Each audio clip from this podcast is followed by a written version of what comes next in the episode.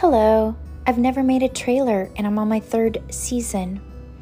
So, this podcast is just about me and my life, and it's a journal to my children, and it's a journal for me, and it's for my friends and family, and it's just about life, and it's completely unprofessional.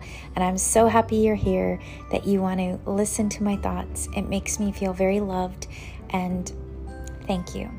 I call it Life in the Wild West because we live in the West on the West Coast. Our last name is West. And if we would have had a boy as our third child, we would have named that boy Wild, W Y L D E. Instead, we got our littlest and only girl, Abby, and I think that's exactly how it was meant to be.